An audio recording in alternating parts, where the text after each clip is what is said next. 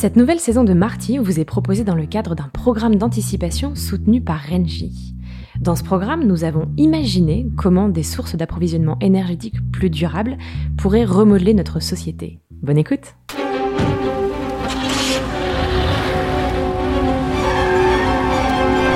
Marty, le podcast qui est futur Nous sommes le 14 octobre 2070 et j'ai le plaisir de recevoir Alexia Ray, fondatrice et dirigeante de Neopharm. Bonjour Alexia et merci de nous accorder de votre temps pour ce nouvel épisode de Marty. Bonjour Anaïs, merci de me recevoir aujourd'hui. Alors pour commencer, ça peut nous sembler un peu lointain maintenant, mais dans quel contexte avez-vous créé Neopharm et quelle était votre ambition à l'époque? Neopharm était un projet un peu fou à l'époque euh, où nous l'avons lancé dans les années 2010. L'idée, c'était de créer des fermes maraîchères combinant des pratiques anciennes d'agriculture et les avancées technologiques. Si l'association nous semble complètement naturelle aujourd'hui, c'était bien sûr pas le cas euh, à l'époque. Les années 2020, c'était également une période particulière car il y avait beaucoup d'antagonisme euh, entre les personnes et, de contradictions en chacun de nous. En regardant en arrière, le chemin paraît évident et nous avons réussi à tracer une route parmi euh, les obstacles, à construire un présent désirable. Mais l'avenir n'apparaissait pas aussi clairement et lumineux alors et il a malheureusement fallu des, catastrophes répétées dans le monde, mais aussi en France, pour que la société, dans son ensemble, amorce une grande transition. Bienvenue en 2070. La meilleure façon de donner une image fidèle de cette époque, de resituer un peu le contexte, c'est peut-être de donner quelques chiffres. À quoi ressemblait le secteur de l'agriculture alors?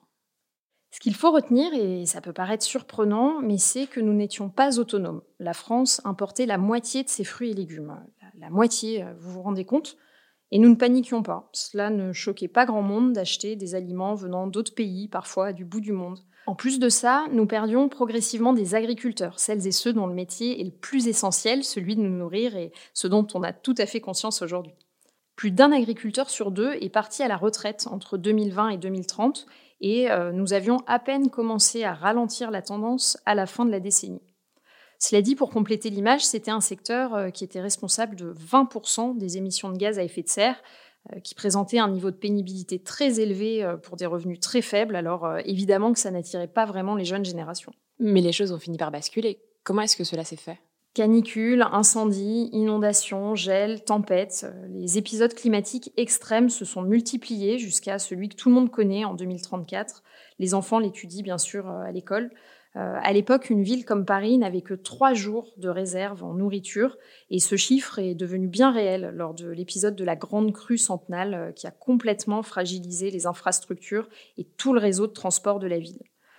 Cette année-là avait déjà été très difficile en raison de la canicule qui avait fait beaucoup de victimes parmi les habitants, euh, mais qui avait aussi fait des dégâts sur les cultures. Les stocks de nourriture étaient déjà amoindris et la chute du trafic aérien et routier en raison de la raréfaction de l'énergie fossile, nous avait presque complètement coupé de nos importations. Heureusement que euh, nous avions compris dès les années 2020 qu'il nous fallait reconstruire notre souveraineté alimentaire. Euh, nous avions réussi à remonter à une autosuffisance alimentaire à 70% de la production euh, nationale de fruits et légumes. Mais ce n'était pas encore assez. Ça semble fou quand on sait qu'aujourd'hui on produit plus que ce que l'on consomme. Assez sûr, aujourd'hui, euh, on peut faire des stocks et apporter notre soutien à, d'autres pays, ce qui était moins le cas avant. Euh, d'ailleurs, je fais un aparté, mais il ne faut pas oublier que l'agriculture a été un extraordinaire levier d'intégration depuis les années 2030, quand les pays européens ont enfin ouvert leurs frontières plus généreusement aux immigrés et aux réfugiés, notamment climatiques. Beaucoup d'entre eux étaient d'origine rurale et étaient heureux de pouvoir travailler dans des fermes. J'ai du mal à réaliser qu'il fut un temps où on les considérait comme une menace. Heureusement que l'on s'est enfin décidé à les accueillir car il y avait tellement de personnes parmi eux qui nous ont apporté leurs connaissances dans les périodes difficiles que nous avons euh, traversées, qui nous ont aidés dans nos transitions. Euh, je l'ai particulièrement constaté dans l'agriculture. Bienvenue en 2070. Alors c'est important de le rappeler quand on voit le climat du début du siècle euh, concernant les réfugiés, mais pour en revenir à 2034, quel impact cette crise a-t-elle eu sur le développement d'une nouvelle forme d'agriculture? Bien, il y a eu un engouement phénoménal pour l'agriculture à la suite de ces événements. Le, nombre de collectivités qui souhaitaient installer des fermes néopharmes dans leur ville a quadruplé. On a été obligé de refuser des demandes avant de trouver un rythme de croisière dans l'installation de nos fermes. Aujourd'hui, nous avons installé plusieurs milliers de fermes en France et euh, des centaines dans des pays différents continents dans le monde. Toutes les villes françaises de plus de 20 000 habitants ont au moins une néopharme, quand ce n'est pas plusieurs, qui alimentent une partie de ses habitants. Certaines villes en ont des dizaines. D'autant plus que notre alimentation a beaucoup évolué depuis le début du siècle. Plus de produits transformés, moins de viande, et les légumes y ont évidemment une place centrale. Aujourd'hui, les fermes néopharmes nourrissent plus d'un quart de la population française, qui est restée stable depuis 50 ans. C'est une grande fierté pour euh, toutes les personnes qui travaillent dans l'entreprise. Alors, un quart de la population française, c'est énorme. J'imagine que maintenant que cette mission est remplie, vous avez d'autres euh, ambitions pour Néopharm Nous avons en effet mis l'accent sur d'autres activités et d'autres synergies euh, au sein de nos fermes. La transformation des produits ou l'autonomie énergétique, évidemment, et j'y reviendrai, ou encore la reforestation. Nous mettons également l'accent sur la recherche et le partage des connaissances afin que nos découvertes et nos pratiques euh, profitent euh, au plus grand nombre. La conservation des graines anciennes, euh, les outils low-tech que nous développons aussi, ou encore nos connaissances agronomiques. Nous soutenons également de plus gros projets qui sont utiles pour faciliter l'accès à une alimentation variée sur tout le territoire et qui peuvent améliorer le bien-être des Françaises et Français. C'est le, cas, euh, c'est le cas de notre projet sur les 30 prochaines années qui sera finalisé en 2100, qui est de mailler la France avec un réseau de transport reliant l'ensemble de nos fermes qui, euh, qui profitera à tout le monde pour voyager et se déplacer facilement. Alors depuis le début, évidemment, on parle beaucoup de vos fermes, mais j'ai un peu de mal à percevoir à quoi elles ressemblent. Est-ce que vous pouvez nous faire une petite euh, visite auditive? Eh bien, euh, je dirais que ce qui frappe quand on arrive dans une de nos fermes, c'est euh, d'abord la présence de la nature. Elle est partout autour de nous. Le modèle agroécologique n'était pas prédominant euh, dans l'agriculture il y a 50 ans, même si on savait qu'il fallait évoluer vers des pratiques agricoles durables et respectueuses de l'environnement, que c'était la seule solution sur le long terme. En 2020, on entendait beaucoup ce chiffre, 60% des animaux sauvages qui avaient disparu en seulement 40 ans. En 2030, c'était encore pire, euh, puisqu'on était à plus de 80%. Alors on a vraiment mis un point d'honneur à ce que nos fermes préservent la biodiversité et hébergent des espèces en voie de disparition. Déjà à l'époque, dès le départ, sur nos fermes, la moitié des surfaces n'étaient pas cultivées. Aujourd'hui, on va beaucoup plus loin. La moitié de la surface est complètement préservée et euh, les humains n'y mettent jamais les pieds. Depuis 50 ans, on poursuit des programmes de recherche avec euh, des scientifiques pour observer la régénération des écosystèmes euh, et la réapparition de certaines espèces euh, que l'on voyait quasiment plus. Et j'imagine que ça a eu des conséquences concrètes sur le développement de terres agricoles? La surface agricole représentait 54% du territoire métropolitain en 2020, c'est plus de 70% aujourd'hui, mais c'est difficilement comparable car désormais, et pas que sur les fermes néopharmes, euh, les zones agricoles comportent toutes des surfaces forestières, avec une grande part de forêt primaire. Quand j'avais 30 ans, tout le monde ne pouvait pas se permettre euh, une alimentation saine, variée respectueuse de la nature, euh, ou n'en faisait pas une priorité. Mais après les pénuries dont j'ai un peu parlé plus tôt, disons que c'est devenu pour toute la population l'un des premiers postes du budget, avec des aides du gouvernement pour les plus défavorisés. C'était une évidence et une nécessité manger et se retrouver autour des repas est redevenu une priorité euh, et également une, source de bien-être majeure. Pour revenir un peu sur la nature d'ailleurs, elle a une place centrale dans nos fermes et plus particulièrement les arbres. En 2020, environ 30% de la surface de la France était recouverte de forêts. On est à près de 60% aujourd'hui. On a vraiment utilisé les arbres comme l'un des moyens de lutte contre le réchauffement climatique et de nombreux autres pays en ont fait de même. Ils sont tellement essentiels. Euh, ils permettent de structurer le sol, d'éviter l'érosion, de mieux retenir l'eau. En plus de ça, les arbres absorbent du dioxyde de carbone par la photosynthèse et aident à stocker ce même carbone dans le sol. La déforestation galopante des années 20 euh, conduisait donc à libérer plus de carbone dans l'atmosphère, ce qui réchauffait la planète et heureusement, on a freiné cette catastrophe. Bienvenue en 2070. Alors on a beaucoup parlé de la nature, mais ce qui fait toute la spécificité de Néopharm, c'est la technologie. Euh, quelle est sa part euh, dans vos fermes et à quoi elle ressemble? Comment est-elle utilisée? Chaque euh, ferme comprend de nombreux éléments technologiques. Ça saute pas aux yeux immédiatement, mais en étant attentif, on remarque différents modèles de robots ou d'automatismes, à la fois dans les zones extérieures et intérieures. L'objectif, c'est toujours le même, réduire la pénibilité pour concentrer l'intervention humaine sur les décisions et les actions qui ont la plus grande valeur ajoutée, qui sont euh, complexes euh, ou qui nécessitent de l'intelligence humaine.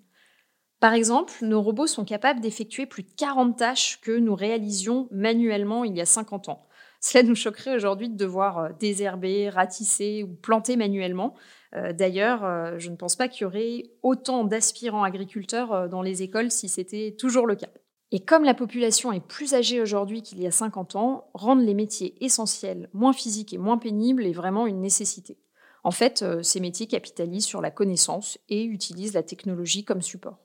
Aux côtés des robots, il y a Agria, notre logiciel d'intelligence agricole qui stocke toute la connaissance agronomique depuis plus de 50 ans pour aider les chefs d'exploitation de nos fermes à prendre les meilleures décisions. Quelles variétés planter, comment les associer, suivre le développement des cultures, identifier les maladies, les ravageurs et toutes les anomalies, euh, anticiper les récoltes et les rendements, distribuer, répartir les productions dans les villes, gérer les stocks, euh, etc.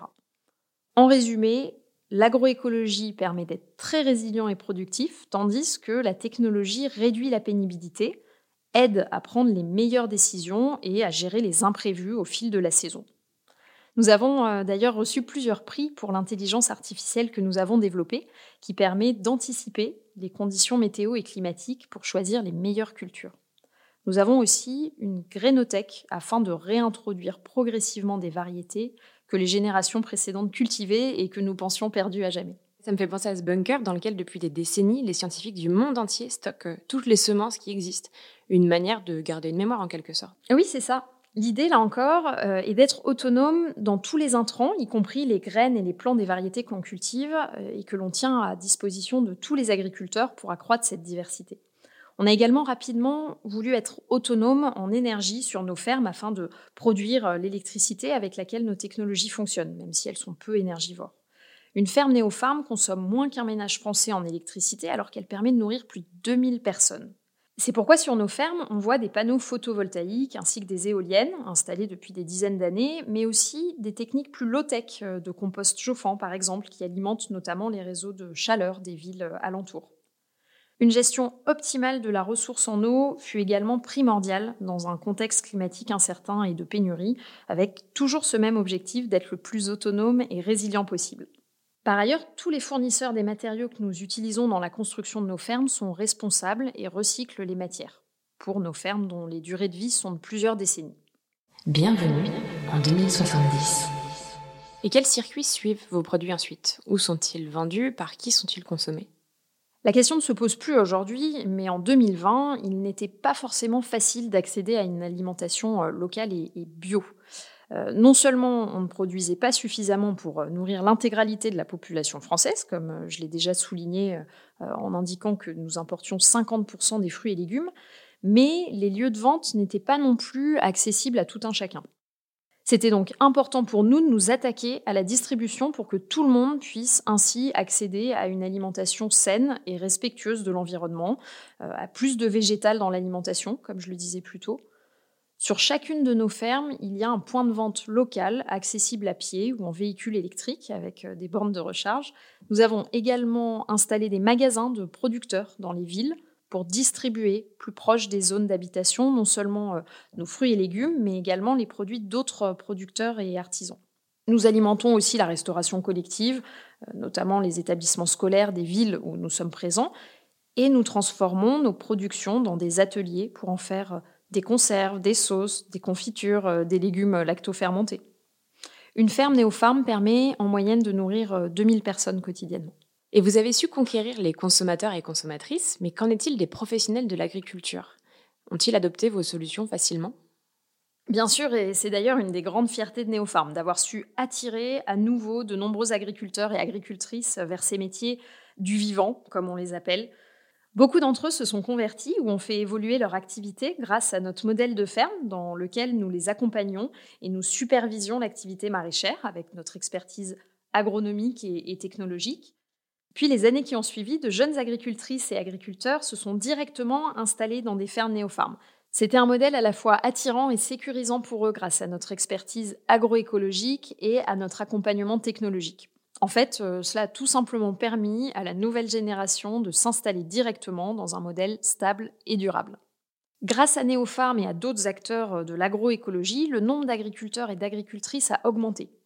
En 2020, la France comptait 400 000 agriculteurs, Euh, ce n'était que 1,5% de l'emploi total du pays, alors que euh, au début du XXe siècle, il y en avait 8 millions, soit 20% de la population. Aujourd'hui, en 2070, on a dépassé ce chiffre et on est désormais à 30% de la population qui a un emploi agricole. Mais comme vous le savez, le fait de favoriser la multi-activité dans notre société depuis les années 2040 a encouragé beaucoup de personnes à se tourner vers les métiers agricoles. Les formations d'ingénieurs agriculteurs, de soignants paysans ou de cuisiniers fermiers sont d'ailleurs les plus prisées par les étudiants. Dire qu'en 2020, seul 1% des agriculteurs avaient moins de 25 ans. Bienvenue en 2070. Et alors il y a une raison à ça, c'est vrai qu'on a du mal aujourd'hui à imaginer la détresse dans laquelle était ce métier à l'époque. Ah, c'est sûr que euh, la différence est frappante. En, en 2020, 100 fermes disparaissaient par semaine, tandis qu'aujourd'hui, ce sont autant qui se créent et pas uniquement des néopharmes, bien sûr. Et alors, les greniers de la France ont de longue date été concentrés dans certaines régions, rendant la consommation ultra-locale parfois compliquée. Euh, c'est une autre de vos fiertés de voir à quel point tout cela a changé? Une grande joie pour moi aujourd'hui, c'est en effet de voir que nos fermes sont au centre de nombreux nouveaux villages et villes. J'ai mentionné tout à l'heure euh, l'année 2034 qui fut dévastatrice euh, avec la crue centenale qui a suivi la grande canicule la vie était devenue de plus en plus difficile en ville et euh, on a assisté cette année-là à un véritable exode urbain.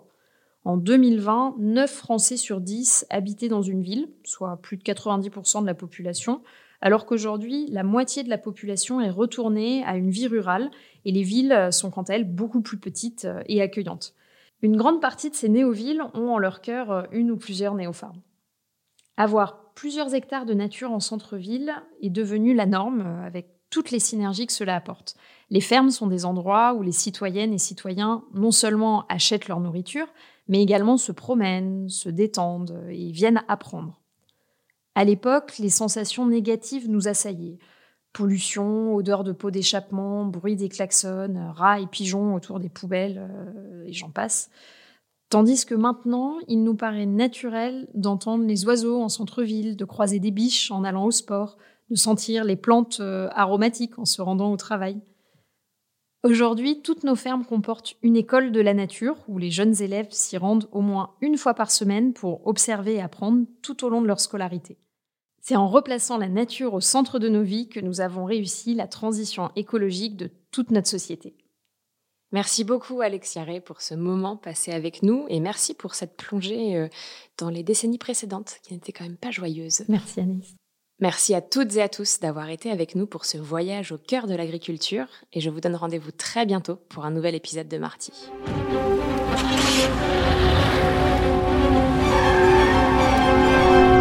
Le podcast qui futur